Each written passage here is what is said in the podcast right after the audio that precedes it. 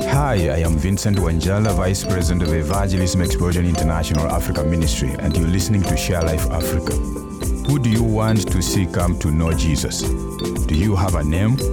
Are you praying for that person? Have you gotten another believer to pray for them with you? A few years ago, the youth pastor at my church became intentional in discipling teenagers to pray for their lost friends. The ministry started praying just for over 140 people. And in just the first two months, 18 of those friends came to a saving faith in Jesus.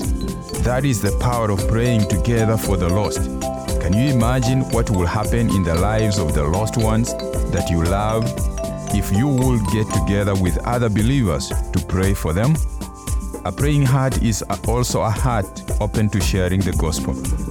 So do both as the Lord leads you and watch as He moves mountains to save the lost and hurting.